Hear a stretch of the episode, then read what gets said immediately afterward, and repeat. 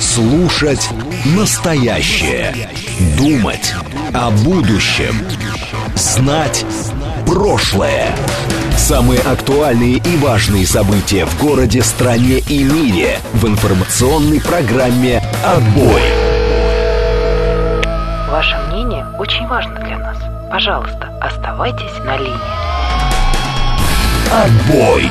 Программа предназначена для слушателей старше 16 лет. 18.07 а в Москве это пятница, 23 июня. Хотя бы пятница уже неплохо, 23 июня не очень хорошо, первый месяц пролетел, мы не заметили, будем надеяться, будем обращать внимание, чтобы другие месяцы шли более, что ли, размеренно можно было там понять, что все-таки лет вокруг не только вот этими обрывочными какими-то э, моментами. Юра не Будкин, Юра другой, скидывает график среднего уровня цен на жилье. А, и вот было падение, э, видимо, в прошлом году. А и сейчас, а, что называется, снова поднимает голову, а падение не, не очень серьезное было. Это, видимо, к обсуждаемому, да, это, э, видимо, к обсуждаемому. Вот, э, собственно, не знаю, что у вас там. Наверняка про деньги, да? Про деньги, судя по контексту сообщений. Вот, э, Белорус, вы довольны, да, то, что я вас наблюдаю в нашем телеграм-чат-боте, да? А, я надеюсь, что да. Итак, что я вам должен сказать? Почти как Вертинский в своей песне. Что я должен сказать? А, во-первых, у нас есть с вами видеотрансляция, сегодня она понадобится, потому что у нас, да, да, совершенно верно, опять вечером гость, а точнее гостья. Вот, и будем мы говорить про столь любимую а, тему а, а, воспитания и просвещения, да. А, зовут нашу гостью Наталью Валентиновну Агре член Общественной палаты Российской Федерации, как и ваш э, покорный слуга, директор Института изучения детства, семьи и воспитания Российской Академии Образования. Но это будет потом. Сначала нам надо разобраться с тем, что происходит в повестке. Итак, а видео сказал, да, видеотрансляция в Телеграме, собственно, в Ютубе э, и э, ВКонтакте, конечно же. ВКонтакте. Вот, собственно, что еще хотел вам сказать по этому вопросу? Ну, да, как общаться? Ну, во-первых, звонить надо будет, да? Звонить надо будет по телефону. А сейчас можно писать в смс-сообщение. Юрий, вывод из звонков слушателей, инвестиции сегодня, это МММ вчера. 877 пишет те самые смс-сообщения. Как он это сделал? Он взял в руки телефон, набрал там текст и отправил смс по номеру плюс 7 925 4 восьмерки 94 и 8. И, собственно, а, это сообщение долетело. Я, правда, не Юра, но я его прочитал. Ее пишет «Потом, потом, а сейчас холивар». Холивар — это ожесточенный спор, так называли в интернете достаточно давно. Словечко такое же редко употребимое, но видно, что ее сидел в живом журнале, как минимум, да, оттуда, оттуда вся эта слэн, сленговщина. Ну, я не знаю, как насчет спора. А, Андрей пишет, вот это ваше лето уже кончилось? Скорее портит настроение и вгоняет во всякое, видимо, всякое. Зачем вы так? Я реалист. Я реалист, и поэтому хочу, чтобы вы тоже ценили пролетающие дни а, и наслаждались летом, а не обсуждением того, что мы с вами собираемся обсуждать. Открыли, наконец, этот купальный сезон хоть в каком-нибудь состоянии. Вот, в каком-нибудь качестве, я имею в виду, не состояние. Состояние это ваше мне понятно в пятницу вечером. И, собственно, еще будет, еще будет, будет более понятно на выходные. Мышел, я вижу, что вы пишете, к этому обязательно отнесусь чуть позже. Вот, значит, э, собственно, как нам написать еще, да, в Телеграм? В Телеграм, собственно, надо написать следующим образом. Вы берете Телеграм, точнее телефон, на котором Телеграм стоит. Во вкладке, например, чаты, в строке поиска пишите «Говорит МСК бот», Вот, и, собственно, у вас этот бот э, красненький появляется, да, и вы можете э, мне писать, я могу читать. Вот еще также ВКонтакте трансляции да, доступны, но я так что-то зарапортовался, что даже себе не добавил на страницу. Вот исправляюсь и приветствую Светлану, которая нас там как раз поджидает. Вот, у нас в Красногорске все, что выше нуля и без снега, все лето. И полгода мы довольны таким летом. Руслан Николаевич пишет. Честно говоря, бывал я в вашем Красногорске, там так же, как и у нас в Москве. Вы вот это рассказываете, что все лето, что выше нуля. Это неправильно. Вернее, это вы искажаете действительность. Возможно, она для вас такова, но красноградчане видят жизнь по-другому. К нам присоединяются новые лица. Это Камень Истины, это Алекс Скор, это Роман. Приветствую. Я сегодня увидел, 144 пишет, цены на свежую чернику, и зрение восстановилось полностью, да. Но, очевидно, и прошел еще весьма болезненный закат глаз, да. А, Шеф-комендер скидывает фотографии движущегося транспорта. Я, честно говоря, не понимаю, что я там должен увидеть. Поворот на Кутузу, МКАД, не знаю. Стоят люди, стоят люди. А, на разных, на разных средствах доставки задницы, да, из одной точки на другую стоят. И стоят, и будут стоять. Неизбывная наша реальность. Погода хорошая, идите пешком. А, по погоде. Дожди в столице прекратятся к воскресенью, 25 июня. Это Михаил Леус из Центра погоды Фобос нам докладывает. В субботу уходящий циклон еще отметится кратковременными дождями. Погода будет облачная с прояснениями. В субботу 21-23. Днем в воскресенье то же самое, но преимущественно сухая погода. В понедельник, собственно, будет уже теплеть. Июль будет гораздо дождливее июня. Это Александр Шуалов из центра Метео. Э, выпала только четверть месячной нормы, поэтому у нас дефицит осадков. Месяц окажется богатым на осадки, на дожди. Э, погода будет такая же, как в июне. Э, месяц начнется с тепла, а будут 2-3 промежуточных похолодания. Короче, на выходных дождик и с ним связанное. Дмитровка после канала в Москву встала. Ну, а сколько там? Да, что там? По баллам. По баллам, по баллам сейчас я увижу и вам скажу. Ну, вот вроде баллов 6, а в целом. Вот, ситуация, я бы не сказал, напряженная, но какая-то своя обычная. Вот. А, под соду под соду 7, кстати говоря, да, по другому сервису 6. Ну, я, честно, каких-то вот а, таких аномалий-то не вижу. Стоит и стоит. Ленинградка стоит, стоит. Щелковская стоит, стоит. Звенигородка, точнее, маршала Жукова стоит, прямо стоит. Но это, видимо, пятница, да, это, видимо, уже трафик туда. На волю, в Пампасы, к тетке в Саратов, на дачу на шашлык и прочие агро-развлечения. Вот, ладно, не суть, с погодой ясно. Как всегда, будем работать в плюс 30, а выходные будет плюс 20. Но мы же вольны изменить характер нашей занятости. Можем вообще не работать. Сказать, пока плюс 30 я не отдохну по полной мере, не открою купальный сезон там, еще какой-нибудь сезон и так далее. Я не собираюсь, да, вот это все. Вот, но Человек предполагает, обстоятельства располагают. Сегодняшнего вечера и до 25 числа в Петербурге не будут продавать алкоголь, жалуется нам Григорий из ПБ. А в Ленинградской области запретили лес ходить. Что делать в выходные? Григорий из ПБ, мы тут коллективным разумом считаем, что вам там хватит. Можете какое-то время воздержаться, да, заняться общественно полезным трудом, сходить на алые паруса, убрать то, что оставят алые паруса после себя, да, возрадоваться жизни в ином формате, ну мало ли, мало ли событий, в конце концов покамлать на корешку, возможно, это приведет к каким-то интересным итогам. Голосуете ли вы за темы для обсуждения, как раньше? Да нет, камень истины, не, не голосуем.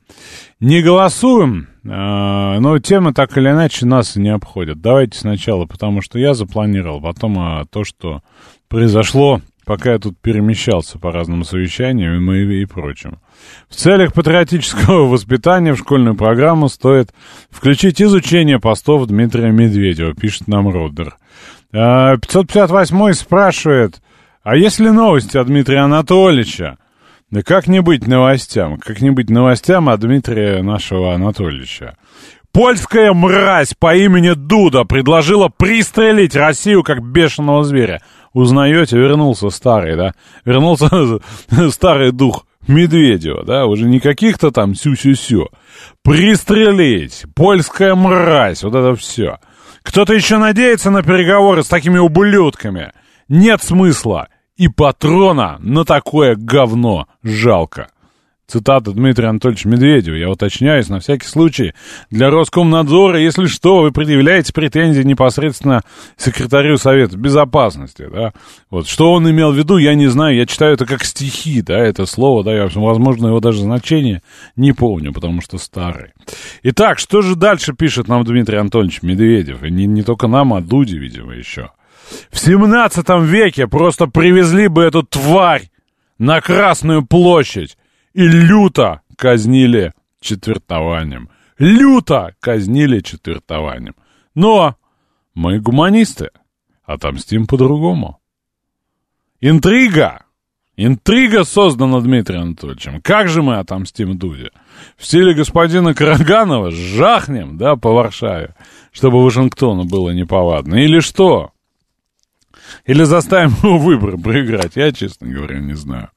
Но вы просили, я, собственно, вам э, зацитировал Дмитрия Анатольевича Медведева. О чем он, собственно, кстати говоря? Про Медведева Сергей спрашивает. А это не запретные э, призывы? Не запретные призывы. Нину Ричи ему подарим, пишет Миша. Вмешаемся в выборы. Димон! Кстати говоря, смешно. Я тут э, собрался с силами, да, и сделал то, что собирался сделать уже очень-очень давно. А, нашел какое-то там время, да, в своем этом графике абсолютно больном, да, и досмотрел, наконец, третий сезон сериала The Boys.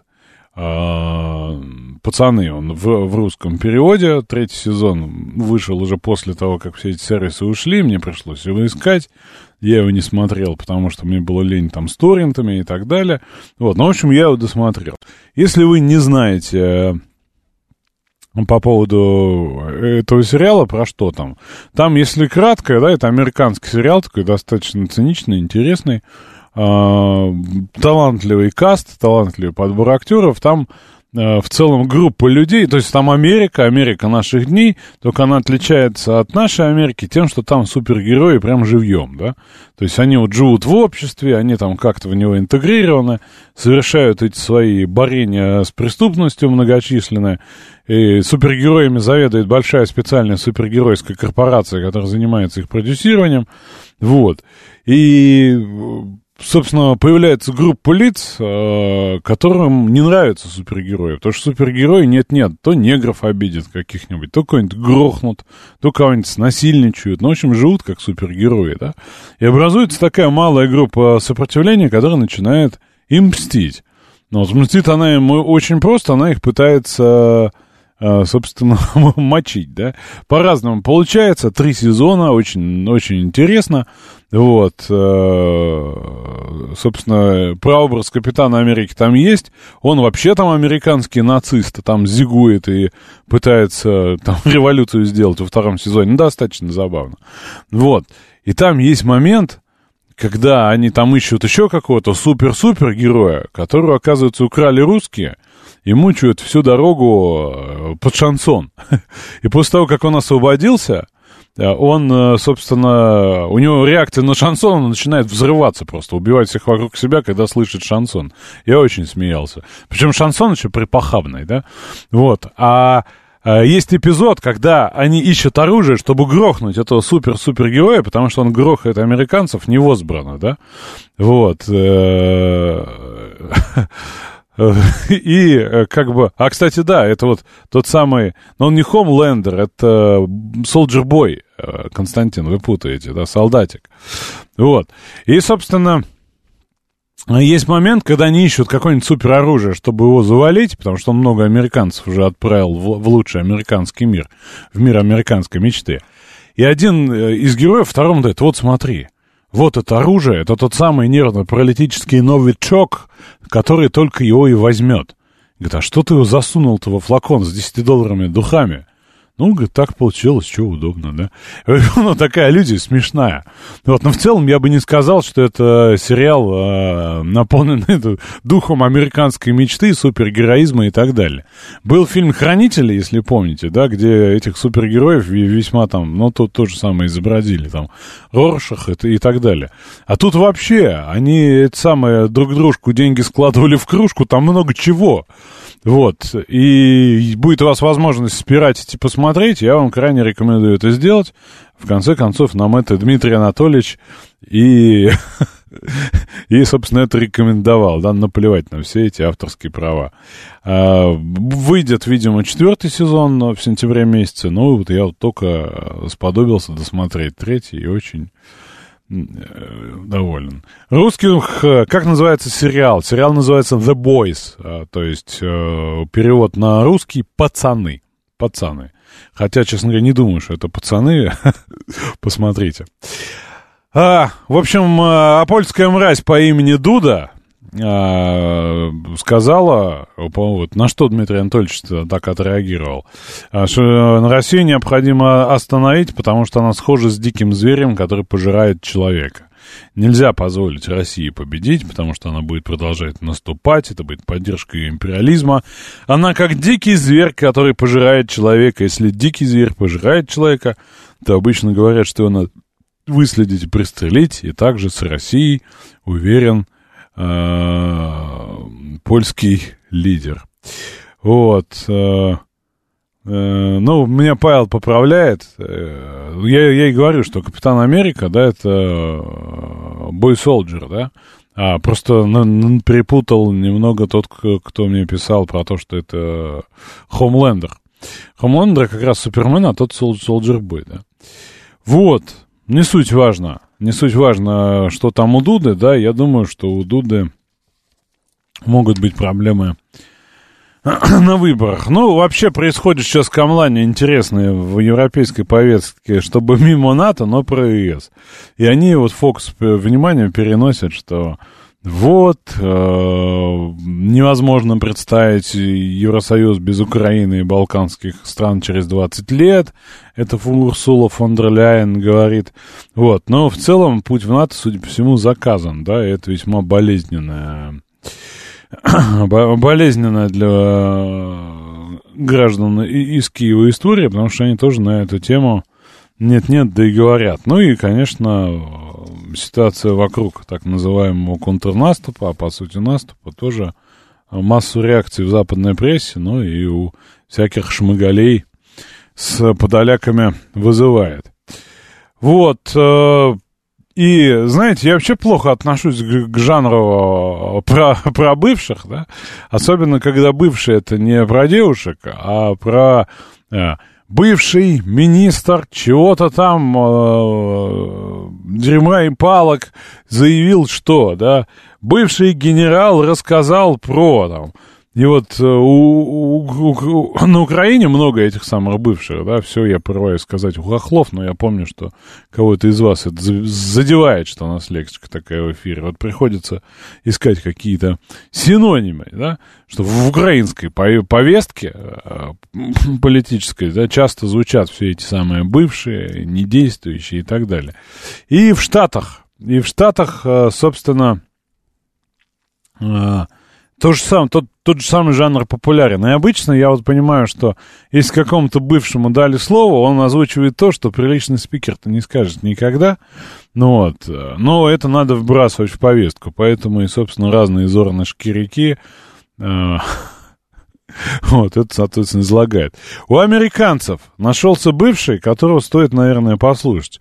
Это вовсе не бывший Киссинджер, которого тоже э, стоит слушать, но по, по другим причинам. Это человек, отме... оставивший свой след, оставивший свой след в истории и, как э, гласит легенда, в наших подъездах. Это бывший президент Соединенных Штатов Барак Обама. Он сказал, что многие русскоговорящие в Крыму поддерживали идею присоединения полуострова к Российской Федерации в 2014 году. Э, Украина того времени не была той Украиной, о которой мы говорим сегодня. Это цитата из Барака Хусейновича Обамы. В Крыму было много русскоговорящих и было понимание идей, которые представляла Россия.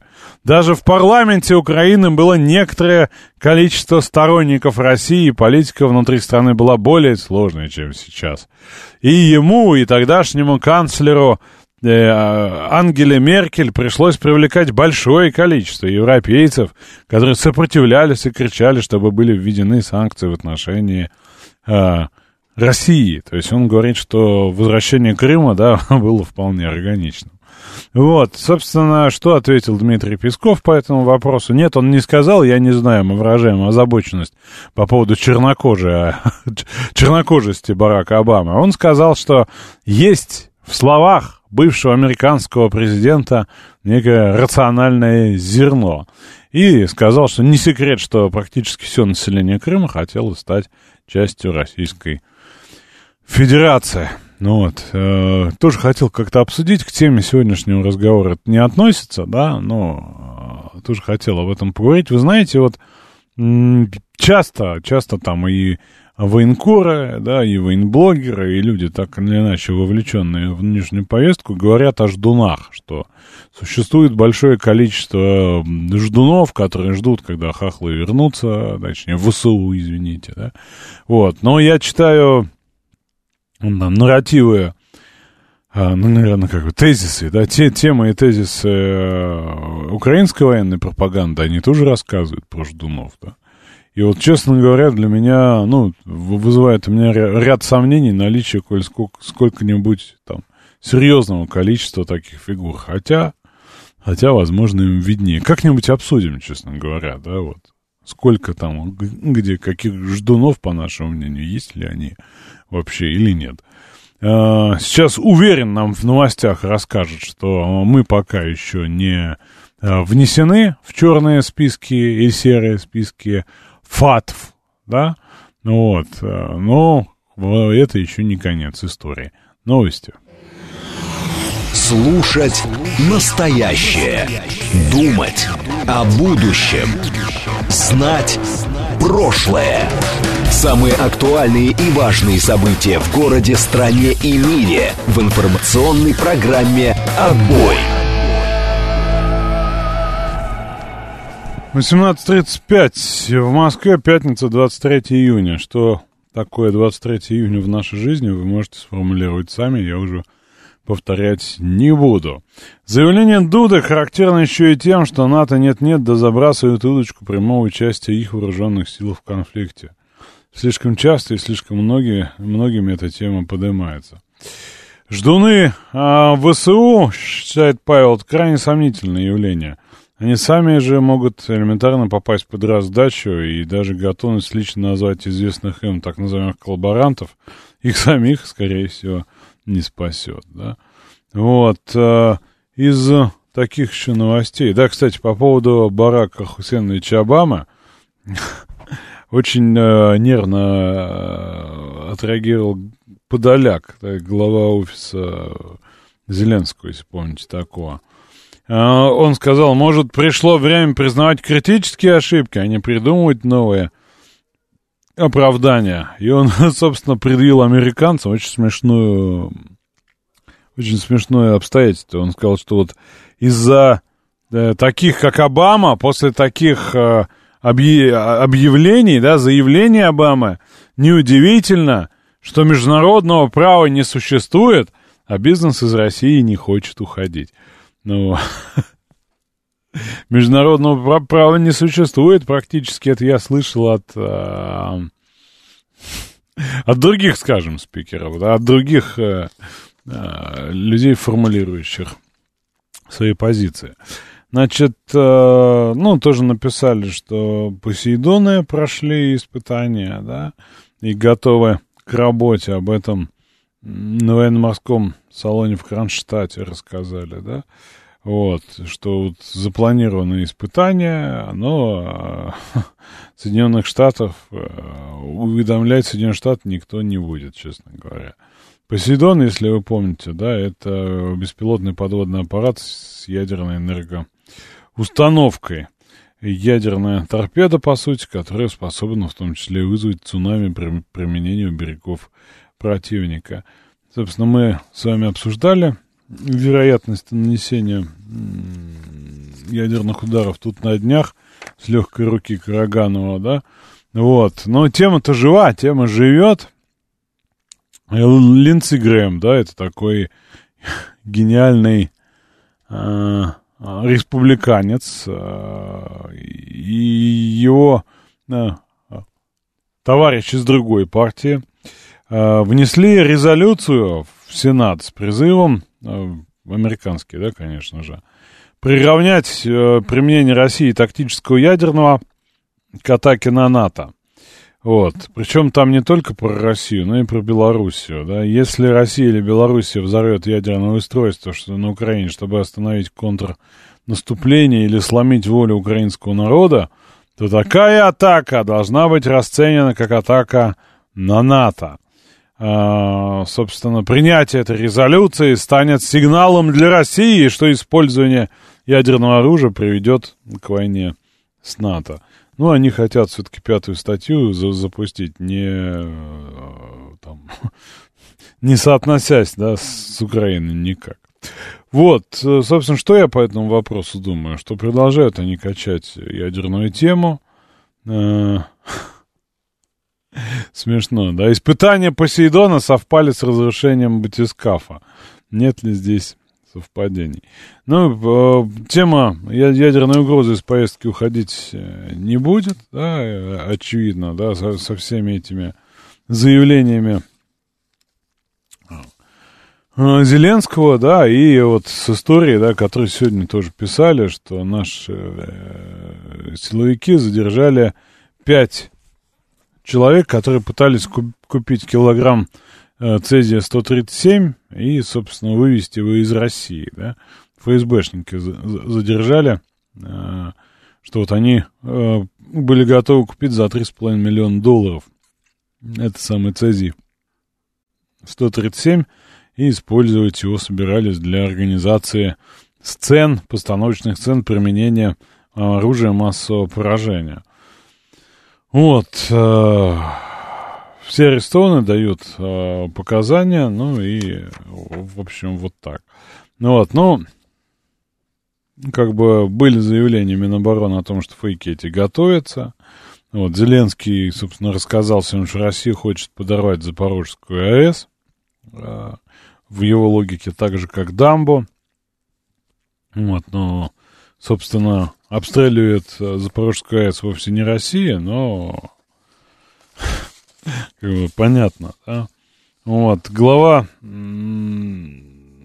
собственно, глава страны, господин Зеленский, вчера, да, случайно э, оговорился, да, сказал, что украинские спецслужбы готовят теракт на Запорожской АЭС. Вот. Наши спецслужбы готовят теракт на Запорожской АЭС, то есть они пытаются предотвратить теракт со стороны России. Очень смешно, но вот было сказано, да. Вот. Вот, в целом тему они качают, хотя различные кулебы говорят, что Украина никогда не имела грязную бомбу и не, не имеет э, никаких планов эти бомбы приобретать. Вот, ну, честно говоря, я не думаю, что им удастся что-либо в этом направлении сделать, но им могут помочь. Недаром вон э, сенаторы, да, пытаются про это целую, целую резолюцию вынести. Вы в эфире, слушаю вас, алло. Да, здравствуйте. А ставочки повышаются. Это все, что вы хотите мне сказать? Алло. Видимо, что-то со звуком. Ставочки повышаются. Я боюсь, знаете, что вот однажды да раздастся такой звонок у нас в студии. На, на темы, там, например, там, Зеленского или еще какого-нибудь. Я так скажу, алло, да, добрый день, говорите. И там, знаете, как в фильме. Семь дней. А потом на следующий день. Шесть дней, да? Кинофильм «Звонок» был такой. В японском изложении страшный до, до поноса, в американском тоже непростой, но не такой страшный, как в японском оригинале. Вот, но в этом смысле ставочки повышаются. Я вам, собственно, а, же вынужден, вынужден подтвердить. Я, правда, не знаю, кто играет в этом ядерном казино, да, кроме господина Караганова и Линдси Грэма с другой стороны. Вот, но попытки есть, попытки будут. Хорошо, что эти средства все особого учета а, и ФСБ, конечно, эти вещи отслеживает. Но, тем не менее, да, будут об этом, будут об этом говорить. Собственно, о чем писал Мышел в начале? Да, ставки сделаны, ставок больше нет, да? А, Григорий СПБ пишет. Крутите барабан. А, сектор автомобиль, блин, сектор приз на барабане. Итак, собственно, Евгений Викторович продолжает нас удивлять. Вышло большое интервью. Я интервью, честно говоря, не смотрел. Я только вижу какие-то фрагменты в телеграм-каналах. То, что я успел э, посмотреть. Э, да, и, собственно, честно говоря, тут очень много, очень много чего он сказал. В том числе э, передает привет, если это так можно назвать, министру обороны, ругает олигархов, ругает э, людей из администрации президента и спецслужб, вот, ругает господина Курченко, вот, и говорит, что президента обманули представители Минобороны.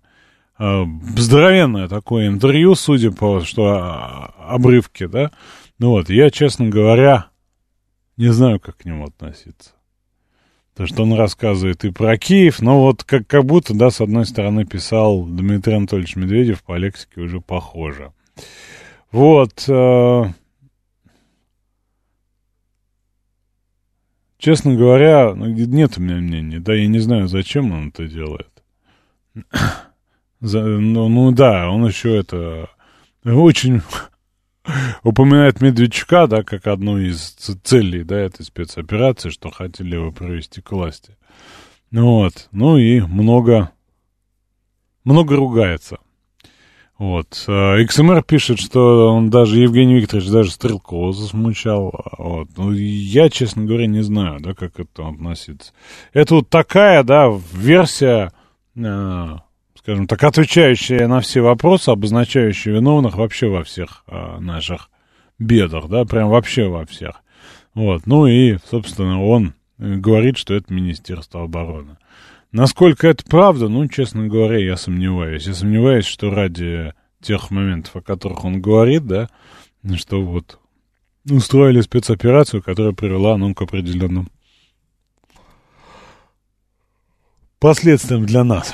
Посмотрим, что будет, но это прям заявление, да, это прям заявление такое. Я в, в целом надеюсь, что он, как и обещал, вернется в начале августа, как он говорил, да, вернет весь Вагнер на фронт. Вот. Э, а не кажется ли, что ситуация может пойти по сценарию Афгана, Афганистана с высасыванием ресурсов на оборонку и тут же перекрывая финансовые каналы? То есть, чем дальше мы в обороне, тем больше плюсов для коллективного Запада, который просто подтянут силы Польши и свою общую техническую базу. Вы знаете, ни раз, ни два, ни три, ни пять я слышу про то, что Польша готовится воевать. Там объявила э, сборы, да, на, на, на, назвали это мобилизацией, но по факту это сборы, через которые 250 э, тысяч поляков должны пройти. Вот, мне в целом история не очень кажется достоверной по поводу, да, того, что вот они хотят сходник Рейсы захватить, что они готовы там вести боевые действия и так далее. Ну, вот, потому что поляки они в целом не про войну. Э, как мне кажется, я могу ошибаться, возможно, выросло поколение орлов, да, которые готовы там стать новыми летучими гусарами и, собственно, показать э, польский хонор, да, э, всему миру, но в частности нам. Но я просто помню, как они раньше к этому относились, как они относились там к участию в различных конфликтах на стране блока НАТО, и я, честно говоря, не, ну, там не вижу, да, вот этого особого энтузиазма в этом ключе. Да, я вижу и польский, как он называет, легион, да, польских наемников, но в целом, как мне представляется, как я понимаю поляков, они не про войну. И то, что у них там достаточно давно не было никаких очевидных да, поводов для военной э, гордости, да, только как-то победа духа у них это формулируется, да. Вот. Ну, в, в общем, мне тоже кажется, отражает менталитет. Хотя я, ну, я не знаю, возможно, я ошибаюсь по этому вопросу, но мне кажется, они не готовы воевать. То есть как-то поддержать, пошуметь, запросить, то все, да, это вот, ну, это да, да. Там с устами Дуда, устами Качинского, который, кстати, возвращается в политику, от, отсиделся, видимо. Вот, но реально, мне кажется, нет. Вы в эфире, э, слушаю вас. А, добрый вечер, Владислав меня зовут. Ну, я тоже думаю, что поляки сами по себе воевать не смогут, и не станут, и не дадут им. А вот подзуживать, э, э, как бы провоцировать на военный конфликт, призывать к нему, ну, это всегда правильно, польский гонор им это не дает промолчать. Это одно. А вот что касается Пригожина, я бы прислушался к его словам. Человек-то в теме, и выступает он не потому, что, может, он денег хочет, а потому, что он неравнодушный. Не, ну там про деньги-то ни слова нету. Вот я и говорю, что денег, корыстный интерес не просматривается. У него, скорее всего, просто душа не на месте. Он видит, что делается неправильно, и он хочет молчать об этом. И не может молчать. Но, честно говоря, да, в тех выражениях, в которых он, он говорит, да, я не думаю, что он Собственно, знаете, вот, ну, я какую мысль скажу, да, вот, поскольку я там за Евгением Викторовичем наблюдаю достаточно давно, да, и у него был принципиаль, принципиальная история, да, в Санкт-Петербурге, у него там был принципиальный оппонент. Вот. И вот те шаги по отношению к этому самому оппоненту, я имею в виду, конечно, Александра Дмитриевича Беглова, который он ну, безусловно, да. совершал. Вот он точно в такой же модели, да, сейчас исполняет в сторону Сергея Кужугетовича. Вот. Чем закончил с Александром Дмитриевичем? Напомнить, да, что его никто не арестовал, не, не оштрафовал, не посадил, ничего. Вот. Но на определенное, скажем так, взаимоотношения хозяйствующих субъектов это повлияло, да? Безусловно, цель, но цель, вот... цель была, подождите секунду, я вас выслушал, да, да. постарайтесь да, да, выслушать меня. Цель, извините. вот скажем так, информационная операция была не отправить Беглова в Сибирь, да, а решить конкретные вопросы, прикладного характера в Санкт-Петербурге и, в частности, на Васильевском острове, если вы знаете, что это, да? Вот, и эта цель была достигнута так или иначе. Вот, вопрос. Та цель, о которой говорит сейчас Евгений Викторович, да, она точно, ну, со, со, заявление со, соответствует тому, что он реально хочет получить? Как вы считаете? Не можем знать, э, все скрыто под э, большим вот объемом воды мутной, да, вот, но тем не менее мы же с вами тоже видим, что операция идет не так, как планировалось. Когда? И вопрос, сейчас, и, сейчас и или когда? Он же говорит про сейчас. И, сейчас она идет не так, как планировалось, и начиналась, и продолжалась, и харьковские события, вот все эти, да, вот, и вопросы-то к военному ведомству на самом деле большие. И к, и к военной разведке, и к военному планированию, и то, к аналитикам то есть нашим. накануне, да, поставок авиации Хохлам, да, накануне второй волны этого контрнаступа. Самое время сейчас садиться и искать виновных, правильно я понимаю? Ну, если не справляются те, кто сейчас у руля, почему бы и нет? А с чего взяли, что они сейчас не справляются? А я не уверен, что не справляются. Вот смотрите, мы отсиживаемся, мы просто Вы вчерашний сов совбез смотрели, нет? Нет, к сожалению, работал. Посма посмотрите, там было много чего сказано, в том числе по текущей обстановке. Вот, я как человек, да, я сразу скажу, да, вот, ну, чтобы не было, скажем так, как, каких-то там заблуждений в мой адрес, да, на чьей я там стороне, да. Вот, я вам скажу очень просто, да. Смотрите, я со всем уважением к Евгению Викторовичу, я знаю много его парней, да, и там знал их из 2014 года и по другим направлениям работы. Я знаю много людей, которые работают там в э, этой самой, как он, в Федеральном агентстве новостей, ну и так далее, и тому подобное. В общем, что я могу сказать? У меня, как и у многих из вас, в кармане паспорт Российской Федерации. И что бы я там у себя в башке не думал, да? Какие бы я, соответственно, книжки фантастические, реалистические, учебники 36 года, кстати, вот осилил тут учебник, очень рекомендую, да, 1936 год, введение стрельбы с коня с, из револьвера и из винтовки. Да, очень интересно. Вот, собственно, как, что бы я там себе не думал в голове, да, не читал в литературе разные, а, не слышал в средствах массовой информации наших, не наших, там, западных и так далее, у меня есть в кармане паспорт. А этот паспорт, собственно, меня обязывает, да, поддерживать нашу армию. А Министерство обороны является является частью армии, так получилось. И министр обороны, э, собственно, тоже часть, часть нашей армии, которой мы по праву гордимся, да, как бы там ни обстояли сложные, слож, сложные дела, какие бы там э, ошибки э, генералами или кем-то еще, кого мы там считаем виноватых, не, не обсуждались, для меня дело выглядит так. Я гражданин государства, у государства есть такой институт, как армия, да, я как гражданин и патриот, да, поддерживаю армию, поддерживаю от, от солдата самого, да, там, самого, что называется, стоящего в строю, да, вот, до вот всей этой самой истории. Поэтому осознавать, что наша армия там хреновая, надо с ней что-то сделать, мне мешает то ощущение и то понимание – что у нас нет другого Министерства обороны, да? у нас нет другой армии, у нас нет а, друг, других командиров, у нас нет других вооруженных сил, чтобы мы могли вот взять эти так в сторону, да, и сказать, так, эти плохие, давайте их уволим, а, собственно, ну, каких-нибудь хороших возьмем, да, откуда-нибудь. Не бывает чудес, да. Вот. И, собственно, я как человек, который историю помнит, в том числе историю там, Великой Отечественной войны, да, вот этих скоропалительных э, там суждений о необходимости введения революционных троек, СМЕРШи и так далее, я не, не разделяю. Жизнь вообще сложная штука, война мега сложная штука. И тот информационный туман, который происходит, да, он, он собственно, вот позволяет обращаться к эмоциональной части. А рационально я понимаю, что мы своими, собственно, своими вот этими, да, давайте-ка этого к ответу. А чё они там все облажались? Ну, сходите, да не облажайтесь. Яблочкова, улица Яблочкова, дом 5, строение 1. У каждого из вас есть такая возможность. Вот, и, собственно, вот, вот и вся история. А потом мне рассказывайте, какой вам там не, не нравится Шойгу и нравится Евгений Викторович. У Евгения Викторовича свои цели и задачи.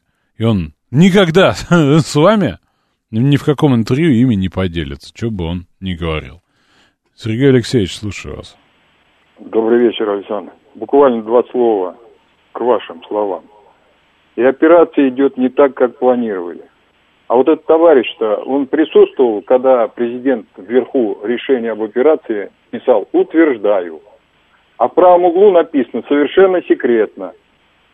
Он откуда знает, как операция планировалась и что в ней было написано. И вопросы есть к Министерству обороны и к военной разведке. А откуда он знает, какие есть вопросы и как работает военная разведка? Как работает Министерство обороны в целом, как работает Главное оперативное управление, как работает военная разведка, знает ограниченный круг людей. Министр обороны, начальник генерального штаба и президент. И часть э, руководителей в генеральном штабе, в высшем органе управления по списку. Даже не все члены Совета Безопасности знают подробности – как кто работает внутри Министерства обороны. Вот все, что я хотел сказать. Да, спасибо, Сергей Алексеевич. Михаил, слушаю вас, алло. Александр, здравствуйте. Здравствуйте. Я тоже очень коротко.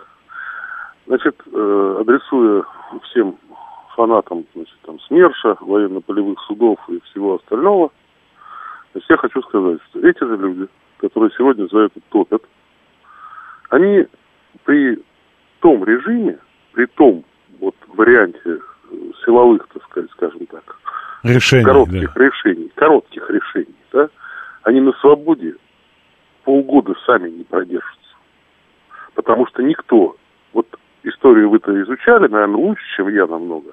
Вот, наверное, вы понимаете, о чем я говорю, что ту атмосферу, которая была, так сказать, условно, в 40-е, в 30-е, там, и даже там в начале 50-х. Я, я, я могу, извините, что перебиваю, действительно, но там достаточно красочно и наглядно по поводу ситуации с провокаторами в городе Москве в 41 году. Да, да. Вот да, лю- да. любой, кто воздевал вот эти самые руки и рассказывал вот это все, с ним происходило именно то, о чем вы говорите. Да, да. И вот речь идет о том, что, так сказать, те люди, которые топят за все эти, так сказать, такие короткие суды и жесткие, так сказать, меры расстрельного об- обычного характера, они сами квартал, не то что полгода, на свободе не проходят. Потому что они не понимают, что это, они не понимают, какая была внутренняя дисциплина и какое было содержание жизни у людей. Содержание. Не форма, а содержание. Вот, собственно, доклад окончен. Да, честно говоря, говорить о том, что а, вот, а, да вы бы и сами, да, так себе история. Я просто а, хочу сказать, что вот существует версия Пригожина, да, существует версия, там, я не знаю, Коношенко, ну, не, не знаю, как насчет там его версии, но он, он не, не версию, собственно, излагает, он излагает цифры там и факты, да. Существует масса версий, что, почему и как, да, я вот, ну, собственно, в, в это все наблюдаю год так с 14 Вопрос о том, что происходит сейчас, какие у этого последствия. Я поэтому вот вам и спрашиваю, и вас спрашиваю. Вы как, как мы каких действий-то ждем, да? Мы что со- собираемся делать с, с, этой, с этой всей историей, да, которую он говорит? Искать Медведчука и, соответственно, ему предъявлять претензии? Курченко или менять, э, собственно, Министерство обороны все под ключ, да? Я, честно говоря, не понимаю, как это возможно, насколько это реально, а самое главное, можем ли мы в нынешней ситуации, да, это допустить. И в этом смысле, я повторюсь, да, у меня есть паспорт, паспорт гражданина одной такой страны, да, со всеми вытекающими э, отсюда обстоятельствами и про- прочими ответственностями и полномочиями. Я также ответственен как гражданин, как и все Министерство обороны. Новости. Слушать настоящее. Думать о будущем. Знать прошлое. Самые актуальные и важные события в городе, стране и мире в информационной программе «Отбой». Ваше мнение очень важно для нас. Пожалуйста, оставайтесь на линии. «Отбой». Программа предназначена для слушателей старше 16 лет. 19.05 в Москве. Это по-прежнему пятница, по-прежнему 23 июня. Это по-прежнему программа «Отбой» на радиостанции «Говорит Москва». Как я и вам и обещал, у нас а, сегодня гостья Наталья Валентиновна Агре, член Общественной палаты Российской Федерации, директор Института изучения детства, семьи и воспитания Российской Академии Образования. Здравствуйте, Наталья Валентиновна. Добрый вечер. Вот, хочется, конечно, вместе с вами поизучать детство, особенно свое, да, и найти там те травмы, которые привели к тому, что есть сейчас. Я, конечно же, шучу, да. Тема воспитания, тема образования часто у нас в эфире звучит на все лады, да, мы по-разному к этому относимся. Особенно мы любим ругать ЕГЭ, болонскую систему. Не бельмес при этом не понимая, что это, но, тем не менее, мы это делаем. Но что касается воспитания детей, каждый из нас, безусловно, высокий в этом специалист. Каждый знает лучше и, как всегда, готов давать другим советы, при этом абсолютно не занимаясь этим сам.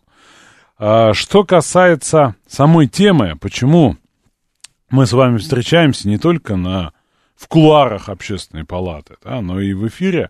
Дело в том, что э, подходы государства, на мой взгляд, серьезно изменились к образованию и просвещению.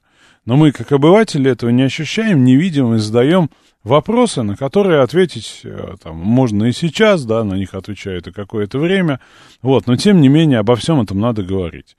И вопрос первый, который я э, адресую вам, считаете это вопросом от нашей э, аудитории, да, э, А мы вообще понимаем, кто такие дети есть? Или мы можем только их ругать за то, что они не такие, как мы, читают не те книжки, смотрят не те фильмы в не тех форматах, не на тех платформах, слово современное, да, не смотрят телевизор и вообще не такие. Знаем ли мы нынешних, сегодняшних детей? Прежде чем их воспитывать, учить, давайте поймем это. Ну, в первую очередь, я думаю, что вопрос э, отцов и детей, он возникает не только у нас, то есть, э, собственно, не мы первые себе задаем вопросы, знаем ли мы э, тех, кого родили. Э, я очень часто на совещаниях в институте говорю, что вообще, по сути, дети берутся все из одного места, да, то есть, как бы, они появляются чистыми, милыми, добрыми, да, с э, тем наследием по здоровью, по интеллекту, которые, нас, э, которые мы закладываем. Вот. А дальше, собственно, все, что с ними происходит, это происходит уже усилием э, нашим. Или бездействием. Ну, я бы сказала, что здесь усилие это такой в, в данном случае достаточно двусмысленно, потому что даже когда мы не прикладываем никаких усилий, мы на самом деле тоже на детей очень много влияем. И как бы не хотелось нам, с одной стороны, э, сформировать ребенка какой в нашем представлении он должен быть. Я думаю, что каждый родитель хочет, чтобы а, его а, ребенок был счастливым, умным, красивым, воспитанным. Вот, только представления у нас об этом всем очень разнятся и персонально, естественно, очень сильно разнятся и на уровне, наверное, восприятия государственном. Собственно, то, что мы сейчас пытаемся и поменять, задав инвариантную составляющую, связанную с ценностными ориентирами, которые у нас сейчас сформулированы и в э, Конституции Российской Федерации, и в законе об образовании, и в стратегии нас безопасности, и в указе президента по э, духовно-нравственным ценностям. Собственно, вот это содержание очень важно на сегодняшний день в первую очередь осознать, наверное, каждому взрослому человеку. Я помню, что у нас на э, кого-то из э, депутатов Госдумы, которые сказали, что вот я прочитал э, Конституцию только когда мы начали э, читать изменения, но на самом деле действительно очень мало кто из взрослых людей э, все-таки э, знакомится с теми документами, по которым мы все живем. И здесь э, мне кажется, что если бы каждый взрослый человек э, все-таки брал на себя ответственность, когда он э, планирует ребенка, да, либо когда уже ожидает ребенка, все-таки задаться вопрос, а что такое родительство, да, и что должен сделать я как взрослый человек для того, чтобы мой ребенок был воспитан в соответствии как минимум с своими собственными представлениями. Я думаю, что вообще мир в сегодняшней в сегодняшних реалиях был бы намного лучше. Причем в данном случае я говорю не только о тех, кто непосредственно становится родителями, а вообще о каждом взрослом человеке, который какую-либо функцию, а мы все выполняем какую-то функцию в нашей профессии, делали бы ответственно, качественно и с мыслями о том, что э, о чем бы мы ни говорили, каким бы языком мы об этом ни говорили, в каком тоне бы мы об этом ни говорили, это все попадает в поле зрения детей. Причем, будь то это на улице наше какое-то свободное времяпрепровождение – наш внешний вид, наша риторика, а, то, что мы бросили либо не бросили мусор, да, и донесли его до мусорного бака, а, о том, как мы преподносим новости, какие бы они ни были, как мы разговариваем в эфире, вот это все а, находится в поле зрения детей. Поэтому система воспитания на сегодняшний день, конечно, важна не только тем, чтобы мы понимали, кто дети есть сейчас. Дети сейчас ровно те люди, которые, в общем-то, слышат и видят все, что мы привносим в их повседневную жизнь. Да, а что мы могли бы изменить, каждый из нас в нашей повседневной, опять же, жизни, для того, чтобы наши дети в каком-то смысле не то, что менялись в лучшую сторону, они бы поворачивались вместе с нами туда бы, куда бы нам очень хотелось, чтобы мы все сейчас шли. А это все-таки к доброму, светлому, к дружбе, к крепким семьям, добрым отношениям, ответственности, уважению к труду, к старшим. Собственно, опять же, я здесь возвращаюсь к очень важному документу Конституции Российской Федерации. Там, в общем-то, все очень а, внятно, по-доброму и написано хорошим русским языком. Ну, про хороший русский язык я бы серьезно поспорил, потому что я читал все это неоднократно. Более того, я это а, описывал простым русским языком для того, чтобы было хоть как-то понятно. Я как бы понимаю, что писали юристы, что они туда вкладывали, но мне понадобились достаточно серьезные усилия, чтобы через это дойти до понимания, через это продраться, если угодно. Вы говорите страшную для меня вещь, да, и, возможно, не только для меня. Я из ваших слов прихожу к мысли, что воспитывать надо не детей.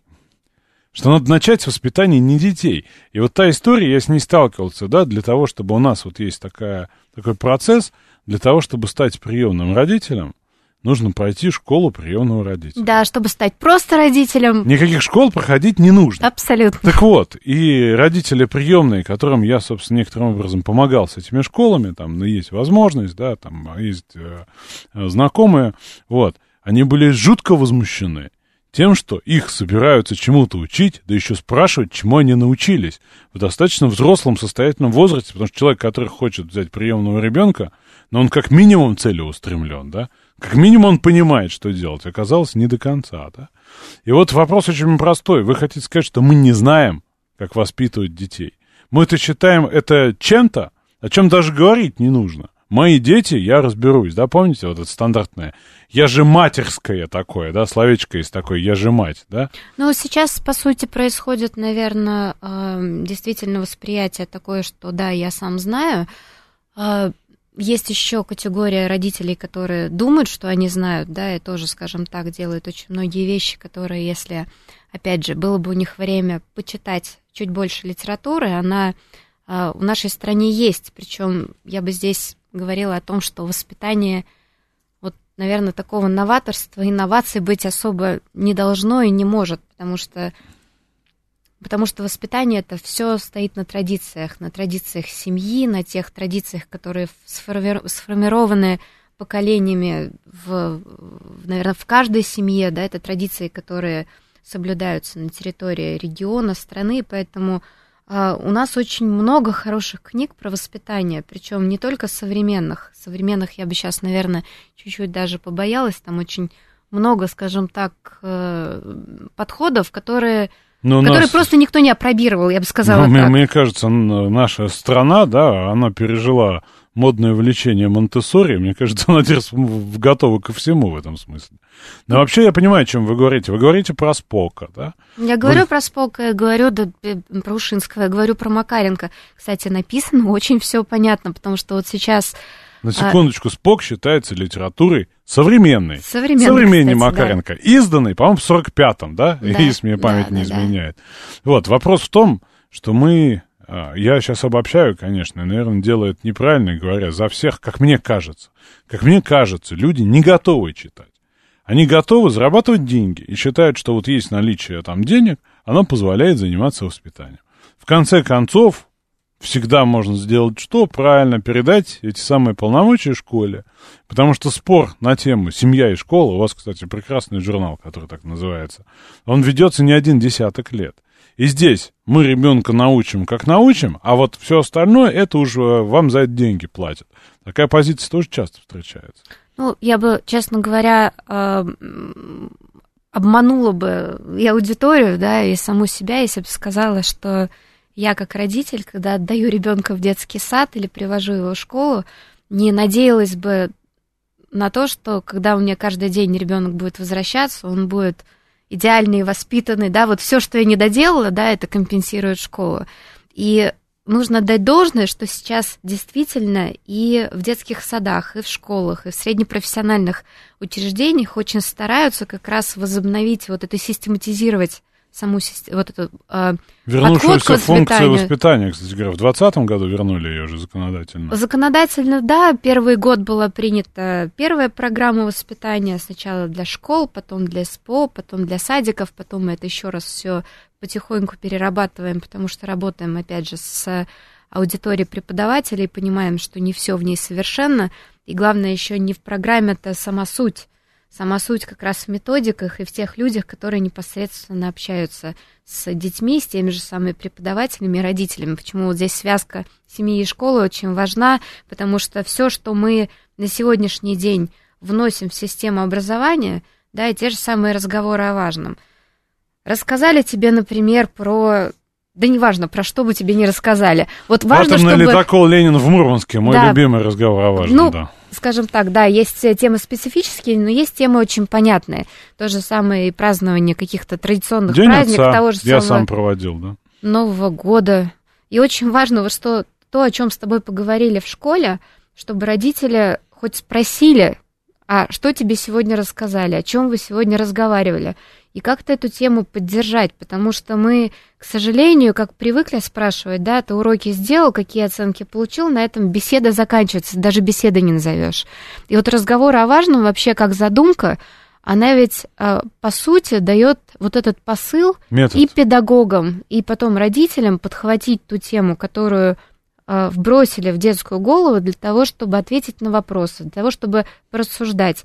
Очень важно все-таки попытаться собираться вечером за ужином для того, чтобы беседовать. Потому что все вот эти вопросы о воспитании, они все равно происходят в беседах взрослых с детьми в том или ином виде. Поэтому если мы в школе сейчас пытаемся опять начать беседовать, нам очень важно, чтобы родители подхватили эту беседу и вообще возобновили общение с собственными детьми. Потому что то, что мы на сегодняшний день видим и, скажем так, как проблемы, да, в детство, проблемы детства, особенно подростковые, я не буду их сейчас перечислять, мы все их видим и слышим, это тоже все всего лишь навсего результат того, что с ребенком не поговорили. Отсутствие диалога. Смотрите, вот может быть не совсем, скажем так, по магистральной линии нашей темы, но вот на вашем месте несколько дней назад сидел Владимир Георгиевич Гигнадзе, Гигнадзе и мы с ним обсуждали э, тему вот, патриотического воспитания, да, от конкретнее вот без срока давности проект, сочинения детские по этому вопросу и так далее, да.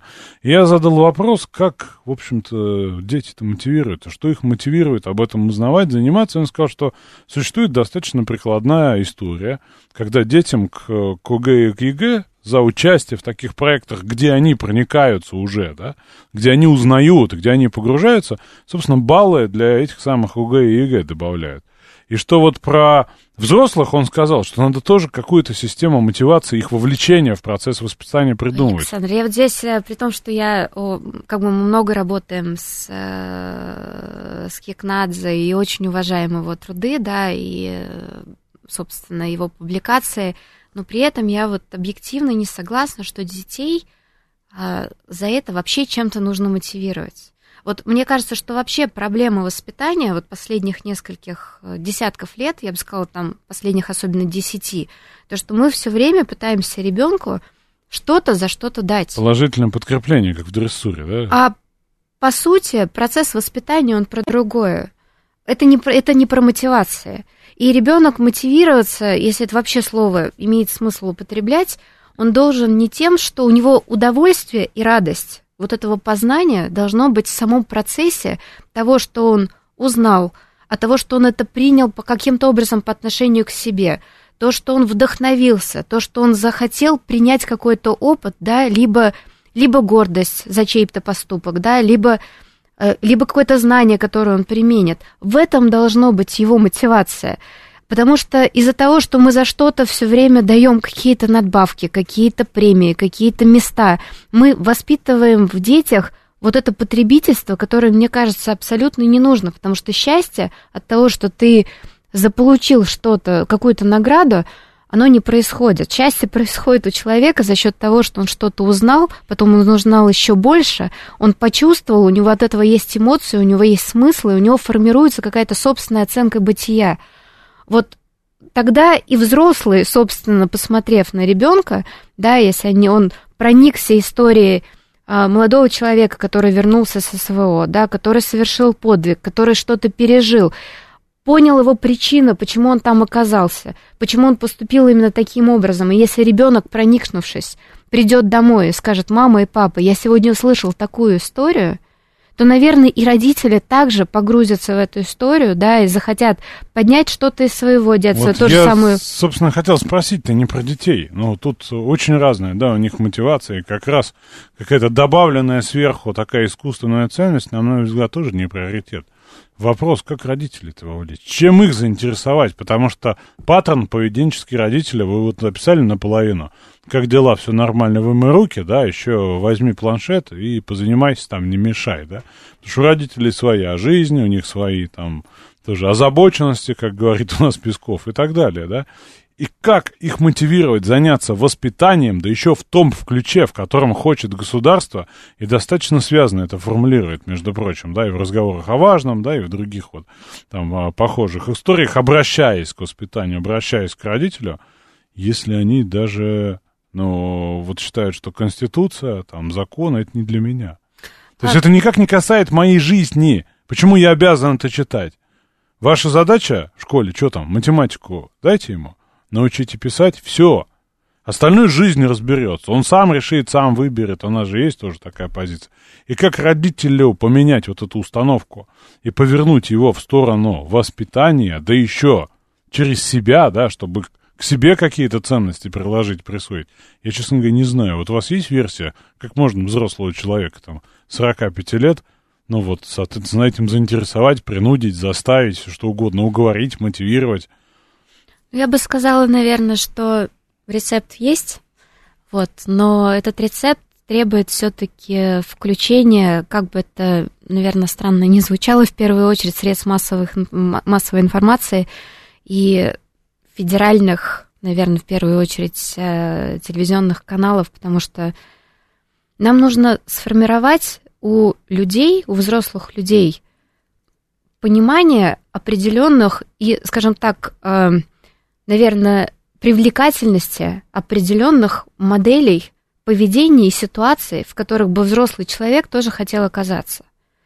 Потому что когда, там опять же, без, наверное, без критики, это просто ну, некий факт, когда ты включаешь вечером телевизор, ну, наверное, с, с кем-то это случается чуть чаще, да, все-таки население в стране смотрит по-прежнему э, телевизионные каналы, там должны появляться какие-то истории, которые показывают взрослым, да, то, в чем бы они тоже могли принять участие. А это те же самые, ну, какие-то добрые фильмы, это может, могут быть там сериалы, но все-таки про семью, которые были бы теплые, которые были бы с чувством что это юмора. вопрос контента, да? Я очень уверена, что мы очень социальные люди. И да, точно поэтому так мы смотрим же... ток-шоу, где взрослые люди ругаются, Ну, у нас, про к войну. сожалению, других нет. И здесь мы попали как будто бы в ловушку, потому не, что не, не, я для вот на того, эту что- тему много, извините, что перебиваю, много рассуждал с телепрофессионалами, в том числе, да, и с с известными очень фамилиями, с продюсерами, да, там, руководителями, там, центральных каналов и так далее. Люди хотят смотреть вот это. Контент формируется. Не потому, что там есть какой-то госзаказ на доброе, вечное, или, наоборот, недоброе, не вечное. Условное шоу Малахова популярно, условное, да, я оговариваюсь, а, потому что людям нужен этот контент. Им нужны Я- склоки, Я дрязги, с вами ругань. абсолютно согласна. Я точно И так же общалась с этими же людьми. запрос. Я понимаю, но здесь вопрос, да, что раньше, яйцо или курица? Вот если мы, вот а, мне как-то одни коллеги рассказывали, как переходили с левостороннего на правостороннее движение, когда два года готовились, а в один день, да, нажали на кнопку, и со следующего дня все поехали в другую сторону. Вот нам, опять же, если мы не договоримся на уровне всех крупных игроков, то, что с такого-то месяца или с такого-то дня, такого-то года наши шоу, наши сериалы, наши фильмы не станут од- одновременно про доброе, с хорошей, доброй риторикой, с другими акцентами. Я прекрасно понимаю телевизионщиков, потому что когда у тебя вопрос стоит в рейтингах, ты не можешь, да, просто взять и потерять в один день. Но если мы сразу перестроим, я почему и говорю, что рецепты есть, непонятно, как его реализовывать. И здесь все-таки я считаю, что если мы вошли сейчас в единую федеральную программу воспитания, систему, если мы вошли в единую федеральную программу образования, мы не, мы не справимся без, без вот этой части, потому что она формирует человека, как бы мы ни хотели еще более весомо, чем то, что мы делаем в школе. Более того, из-за того, что мы сейчас в школе делаем, скажем так, вот так. Некий а потом- диссонанс, да, Диссонанс возникает? полный, и дети вообще тогда ни во что не верят. Поэтому здесь он, рецепт есть, он понятен, но здесь, к сожалению или к счастью, у нас есть только одна волшебная кнопка в виде президента Российской Федерации, которая в один день может прийти, собрать всех, сказать, завтрашнего дня мы перестраиваем всю систему. И если мы ее перестроим, то поверьте, у нас через год все, да какой через год, через пару месяцев, родители вернутся к детям у нас, потому что это будет другая модель поведения, это будет хорошее, мы будем показывать, как надо, мы будем ходить в походы, мы будем опять возвращаться к чтению детям перед сном, потому что мы это будем показывать. Мы перестанем повышать голос, да, мы перестанем перебивать, потому что какое-то время, я еще помню то телевидение, когда так, так такого не было. Да, мы слышали прекрасную речь, которая тоже формировала речь у наших детей. Я пересматривала недавно как раз э, документальные фильмы, которые снимались нашими профессионалами института, института 70 лет, поэтому вот эти записи хранятся. Как замечательно разговаривали дошкольники в 4, 5, 6 лет. У нас сейчас взрослые люди так не разговаривают. Действительно, широчайший словарный запас. Паузы, это дети, которые умели акцентировать. То есть это все было, но это создавалось, опять же, не детским садом. Но тогда у нас прекрасно работали и люди, которые убирали в школе, в садиках. И не было интернета. Не... Вот, знаете, я вот здесь, э, честно говоря, немножко придерживаюсь, ну, наверное, альтернативной точки зрения. Интернет это всего лишь навсего еще одна а, часть еще, средств массовой еще информации. И если у нас все будет, скажем так, более-менее по-другому, да, скажем так, на верхнем уровне, интернет, он тоже, он будет черпать тот же самый контент, как и сейчас, да, ведь многие сериалы идут сначала по телевидению, потом у нас их все пересматривают в интернете. Мы его доформируем, просто откуда-то нужно начать. Ну, а, Скажем так, очень я бы хотел с вами поспорить по поводу вообще, как работает интернет, как дети потребляют этот контент. Это, кстати, было одно исследование, хотел об этом сказать, видимо, позже, да, откуда они берут, как они формируют свои каналы коммуникации, соглашусь в одном. А, дети тащат к себе в голову деструктивный контент не потому, что он существует, не потому, что он супер популярен в детской среде, а не потому, что он там легкодоступен одним кликом. Они это делают в той ситуации, когда в формировании каналов коммуникации не вмешиваются и в них не участвуют взрослые. Если вы оставляете ребенка наедине с предложением информационным, да, то он, естественно, там наберет то, что возбуждает, то, что шокирует. Ну, вот весь взрослый примерно так же поступает. Тут ну, то, что будет да. в тебе хоть какие-то ощущения на фоне той я, новостной повестки, которая на сегодняашний день есть. И да, вообще, какая бы она ни была. Я ярко, жутко, красиво и так далее. Если родители вмешиваются, например, тупо, извините за такую фразу, устанавливают ограничения по времени на любых устройствах, будь то телефон или планшет, это уже работает. Детский режим в тех же самых сервисах уже работает. Э, в что хочу сказать, да? Действительно, это вопрос и контента. Но только ли контента мы с вами обсудим после выпуска новостей. Слушать настоящее. Думать о будущем. Знать прошлое. Самые актуальные и важные события в городе, стране и мире в информационной программе «Отбой». Кобзон.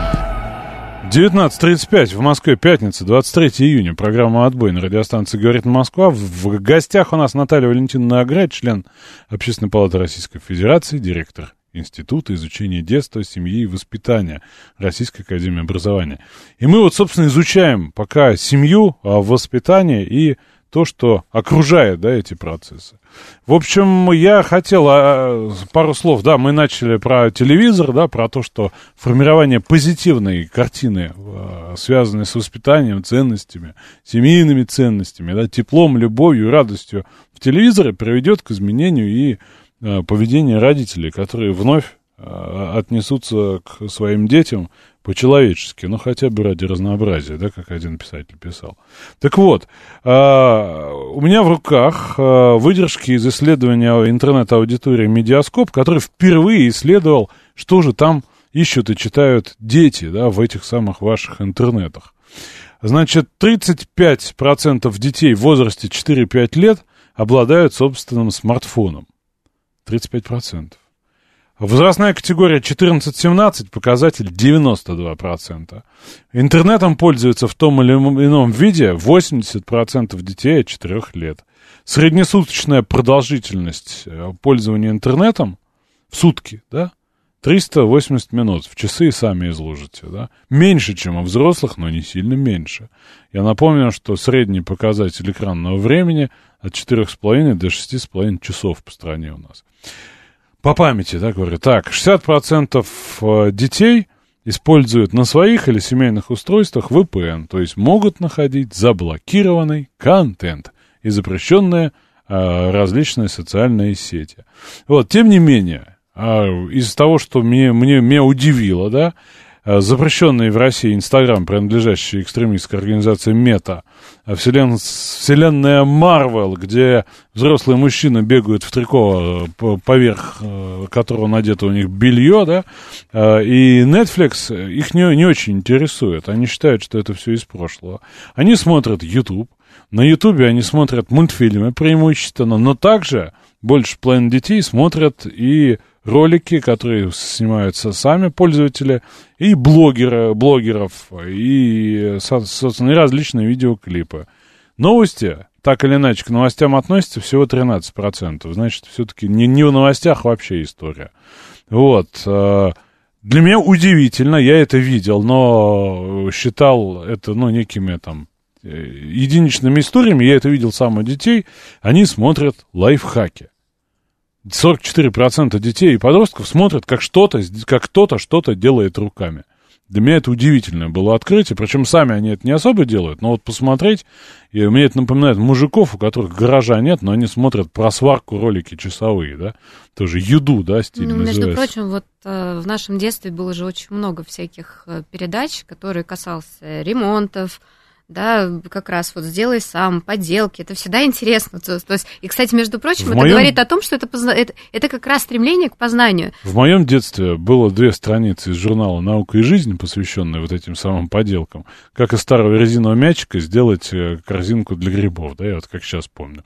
Вот, и еще, то есть каких-то передач, поскольку особо телевизор не Умелые был ручки жизни. были, между прочим, Очуме... вот даже в 90-х. Очумелые ручки появились, по-моему, в конце 90-х, да, и, по-моему, существуют и сейчас. Суть в чем? Суть в том, что все-таки, да, контент разнообразный, они употребляют и употребляют много. Теперь вопрос. А они это делают, дети в смысле, не только взрослые, да, а, достаточно давно. Это а, было обязано повлиять на их мировоззрение, на их ценностные установки. Я знаю, Наталья Валентиновна, что у вас вышло достаточно большое исследование. Какие бы основные, скажем так, вот давайте на две части. Проблемные моменты и моменты позитивные. Вы бы сказали, вам удалось установить. Вот как я в медиаскопское исследование посмотрел, и то, что они смотрят не порнуху, а лайфхаки, да, для меня это в целом неплохо, да. Для меня это находка. Потому что я о людях думаю, ну, значительно хуже обычно, чем они есть. Вот ваше исследование что показало? Где у нас есть, ну, скажем так, показатели, которые нас э, беспокоят, и где хорошо все? Лучше, чем мы думали. Я бы сказала, что э, мы не столько искали, что такое хорошо, скажем так, что хорошо, что плохо. Я бы, наверное, э, попыталась сформулировать, на что имеет э, обратить внимание взрослым. Потому что выборка исследований была достаточно серьезная, детей было 100 тысяч, что, в общем-то, говорит о том, что мы знаем, о чем мы говорим. Это все федеральные округа, кстати, включая новые территории, нам было интересно. Новые регионы. Новые регионы. Новые регионы, правильно, абсолютно, да, новые регионы. Вот. А, что общее? Несмотря на то, что мы думали, что в ряде регионов будет, будет, какие, будет какой-то перекос. Нету перекоса в среднем по России вообще ни по одной из тем. То есть специфики региональной нет никакой? Вот по тем моментам, которые мы исследовали, они все-таки связаны с такими постулатами в области мировоззрений, к сожалению, нет, потому что тогда мы могли бы пойти и посмотреть, что в каких-то регионах делалось по-другому, что позволило... Практику позитивную Да, оста- оста- оставить э, детей где-то в, в, друг, в других апостасиях. А, главная проблема – это то, что мы воспитали в детей индивидуализм. Причем не неравнодушие, вот здесь на самом деле вот стоит э, сделать акцент, у нас дети очень даже хотели бы помогать и друг другу, и взрослым, и ребятишкам помладше, но мы не научили детей разговаривать о том, что у них есть какие-то проблемы, соответственно, даже те дети, которые находятся вокруг тебя, которые бы хотели тебе помочь, не могут помочь, потому что они не знают о том, что тебе нужно помочь. И, наверное, это самая а, главная мысль из всего исследования, потому что она за собой тянет все остальное. Это и неумение дружить, потому что... Но, тем не менее, потребность в дружбе, в верных друзьях, да, она, достигает она, 46%. Она есть, но, и, кстати, вот здесь посмотрите, 46% это очень-очень мало, потому что если мы возьмем любую компанию, ну, допустим, класс из 30 человек, в которых половина детей хотят дружить, а половина нет, то даже та половина, которая хочет, может остаться без друзей. То есть цифры-то очень волнующие. И здесь, когда мы говорим о том, что дети не умеют дружить, что сейчас могут сделать наши замечательные слушатели, даже вот из каких-то простых практик. Мы в свое время ходили друг к другу в гости. Мы эту традицию, кстати, в стране здорово поутеряли. Потому что когда ты ребенка приглашаешь, или твой ребенок приглашает другого ребенка домой, ты видишь их отношения за счет того, что они там пьют чай, играют в какую-то игру, их отношения становятся крепче, они смотрят, как мы, взрослые, общаемся, мы смотрим, как общаются они. На наших глазах они ссорятся, на наших глазах у них происходят какие-то счастливые моменты. И у нас, опять же, у взрослых происходит с детьми вот эта связка. Почему это важно сейчас поддержать? показав им и фильмы про дружбу, почитав им книги про дружбу, и, кстати, вы это все можете найти на сайте Института воспитания, мы очень много рекомендаций даем, вот именно с точки зрения того, если вы хотите в ребенке воспитать или видите такую, скажем так, его а, проблему, да, или о чем-то он вам пожаловался, и вы не знаете, чем это компенсировать, как это объяснить, то вот и список кино, и список мультфильмов, и список книг, которые вы можете и вместе посмотреть, можете просто предоставить ребенку почитать, и главные вопросы, которые вы с ним после этого можете обсудить. Ну вот, собственно, переходя от вопроса вот этого индивидуализма и э, дефицита в дружбе, здесь мы видим и большущую проблему, связанную с потенциальными отношениями в паре – Потому что, когда мы посмотрели на вот этот индивидуализм и ощущение ребенка, то, что он о себе думает лучше, чем о ближайших друзьях, а о всех остальных ребятишках он думает еще хуже, то есть он, в принципе, изначально считает себя э, более вежливым, более умным, более терпимым, чем кто-либо, кто находится вокруг него. Соответственно, если он встречает э, пару, да, если это мальчик встречает девочку, девочка встречает мальчик, а они воспитаны, опять же, вот в них воспитан этот индивидуализм, получается, что вместо того, чтобы а, стараться выстроить маленький коллектив в виде даже пары, которые встречаются друг с другом, ребята начинают самоутверждаться. И мы прекрасно понимаем здесь уже здравым смыслом, что крепких отношений не выходит. То же самое происходит в дружеских отношениях – и такая же беда у нас потом, а здесь вообще есть над чем задуматься, выходит и в коллективах. А коллективы, это опять же, вот мы сейчас выстраиваем целую систему профобразования, да, рабочая молодежь. Это про то, чтобы обеспечивать экономику. Это значит, что у нас ребята, которые работают, неважно, на какую профессию они приходят, они опять же хотят быть лучше, чем кто-то. И здесь вот этой командной работы хотеть, тоже не выходит. Хотеть быть лучше, чем кто-то, не страшно. Э, страшно считать себя лучше считать базово. себя лучше. Да. Базово.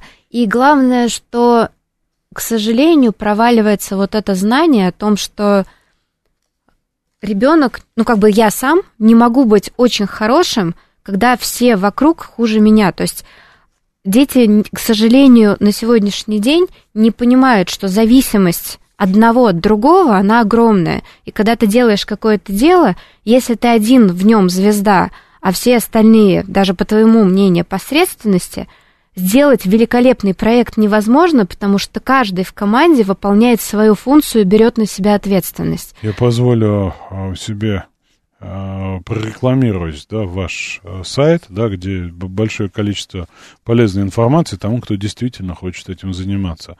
Институт воспитания .рф. Все буквы русские в одно слово, да, исключая точку. Зайдите, почитайте это действительно важно и интересно.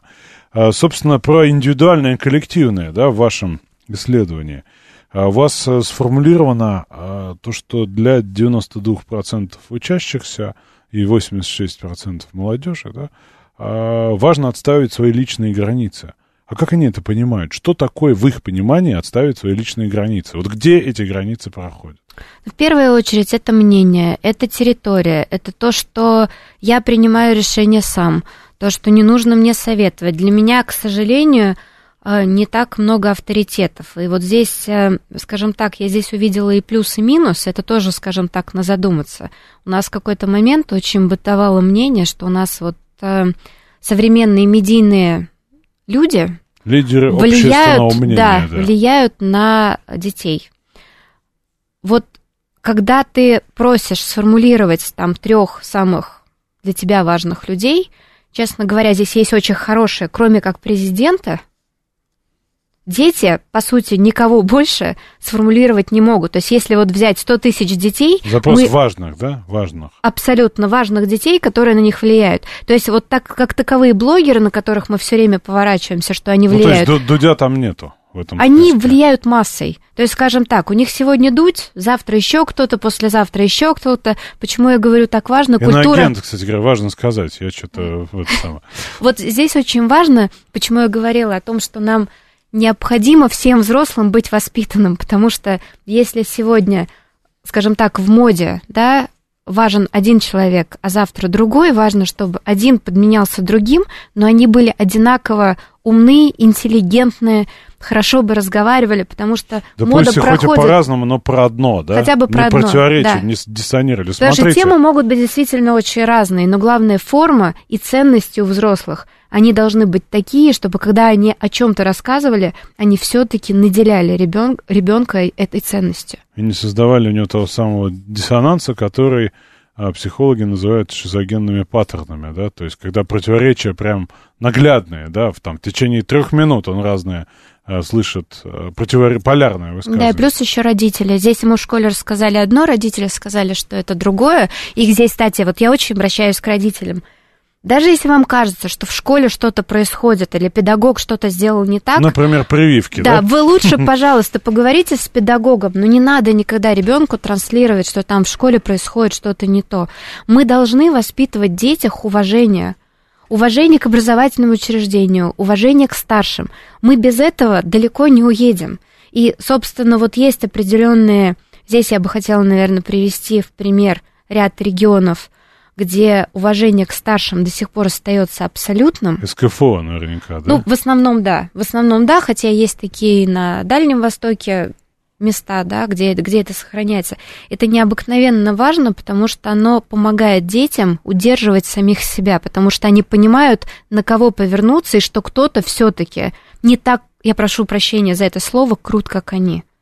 Потому что ребенку, даже когда он ощущает себя действительно, скажем так, великим человеком, или он себя не ощущает, он должен чувствовать, что кто-то есть, кто его защитит, кому он может пойти за советом. Про доверие, если да, если мы сами, например, как родители, а это такое действительно бывает, у нас не получается стать авторитетом для ребенка, ну вот иногда так повезло, что ребенок намного ярче, умнее, да, и сообразительнее, чем ты, и начитан то если мы порушим вот это уважение к взрослым в принципе, а вы это тоже увидите в исследованиях, к сожалению, к старшим такого уважения, как было раньше, нет. Я вот э, как человек, который читает массу социологических исследований, да, и в принципе считает, что умеет их читать, зацепился глазом как раз за эту строчку.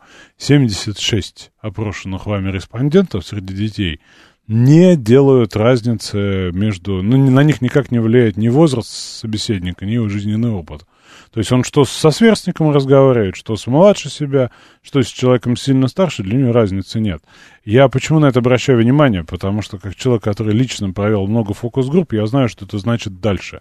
Это значит, что достоверность сообщения одинаковая. То есть для него соответственно, человек старше, обладающий более опытом, более широкой компетенцией, э, там, знанием э, и так далее, совершенно не факт. То есть его, скажем так, сообщение, то, что он ему говорит, не обладает никакой дополнительной ценностью. То есть твое слово против моего слова. Ну, вот и всё, Александр, да. спасибо за то, что вы это сказали, заметили, потому что тут очень сложно действительно делать вот эти открытия, потому что действительно их глубина, она думающих людей заставляет, ну, скажем так, очень о многом пересмотреть и в своем мире, да, и в своей профессиональной деятельности, ну и вообще совершенно по-другому начать осознавать происходящее. Потому что вот такого рода открытия, которые, к сожалению, да, мы а, определили в А этом еще, исследовании. еще страшный показатель. 16% детей считают, что рождение детей – это ценность.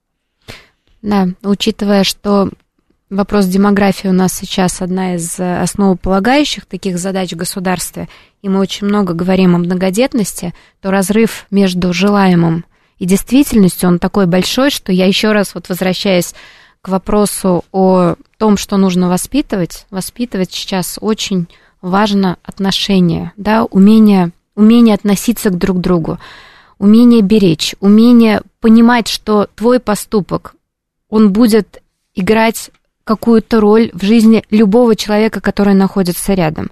Что человек, который находится рядом с тобой, повлияет на тебя. И вот эти связи, вот особенно в отношениях между мальчиков и девочками, здесь э, действительно необыкновенно важно, вот вплоть до внешнего вида, который мы тоже пошли по западному пути, у нас появились толстовки, у нас появились такая свободная одежда, и в результате сейчас мы довели общество, и даже детское, до такой точки, когда девочке некуда красивой пойти, потому что мальчик будет в толстовке и джинсах, а то еще в спортивных э, штанах и в кроссовках. И, в общем, вот эта история романтики, свидания, она на сегодняшний день, конечно, тоже, скажем так, находится в той форме, когда э, даже то, что в нас заложено, да, то есть вот мальчик, защитник, мужчина, да, девочка красивая, которая о себе заботится, пытается себя преподнести, это и хорошие манеры, и этикеты, будущее ее в качестве, опять же, центра семьи, сердца семьи, будущей мамы, да, мы сейчас заложили такие отношения, когда дети не понимают, где их реализовывать.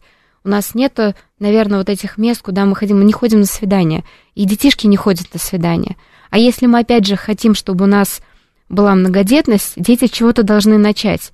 А начать они все равно могут с какой-то элементарной фразы. Можно тебя пригласить куда? В кино, да, можно тебя пригласить на пикник. То есть нам нужно возвращать какие-то... Можно тебя пригласить в чат. Вы знаете, честно говоря, даже в чат неплохо. Но опять же вопрос, как ты пригласил девочку в чат?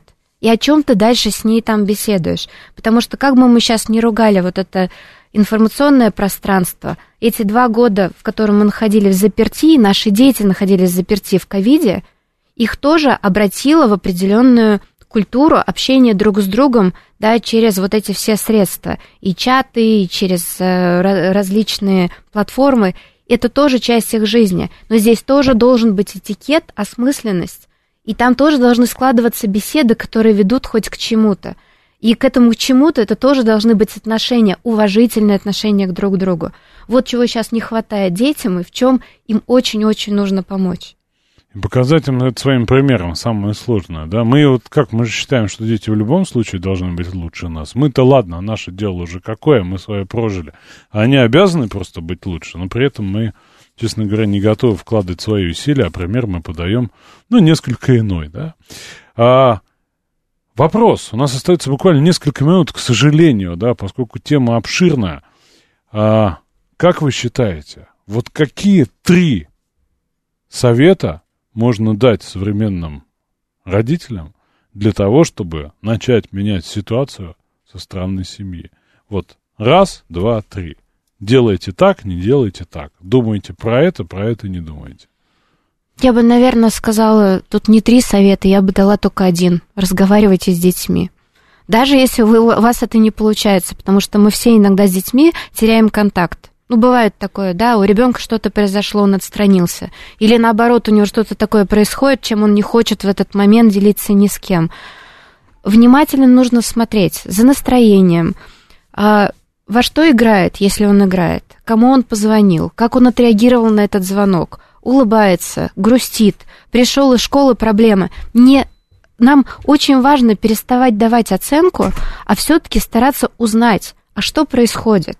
Потому что как только мы начнем беседовать, мы познакомимся с теми людьми, которые находятся рядом с нами, детьми, которые, которые находятся с нами, не с нами живут, но которых мы абсолютно не знаем. И чем больше вы будете разговаривать, тем больше вы будете узнавать. А когда вы будете узнавать, поверьте, у вас найдутся и совместные дела, и совместные шутки, и совместные просмотры какого-то кино, которое вы вместе будете выбирать. Вы узнаете про друзей, вы расскажете про свои какие-то беды, какие-то радости. С детьми надо общаться. И как только мы начнем общаться, все остальное совершенно по-другому начнет поворачиваться. У нас остается порядка минуты до конца, и, конечно, вопросов масса, и мнение у меня свое тоже по всем этим темам есть. Но, тем не менее, а как вот тому же самому современному родителю что называется, подойти к школе? Как ему войти в единый процесс, в то самое единое образовательное пространство, частью которого он должен являться?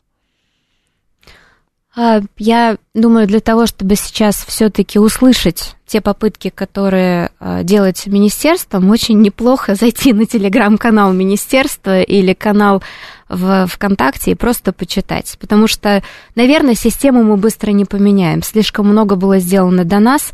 Я считаю, что Сергей Сергеевич а, Кравцов а, на сегодняшний день прилагает такие усилия, которые к счастью, поддерживаются президентом, поэтому нужно чуть-чуть набраться терпения, помочь детям справляться с тем, что у них происходит на сегодняшний день, уважать педагога, потому что мы достигнем великолепных успехов в нашей стране, но только вместе. Только Семья вместе. и школа. У нас была Наталья Валентиновна Агре. Спасибо, и этот разговор будет продолжен. Всем хорошего вечера.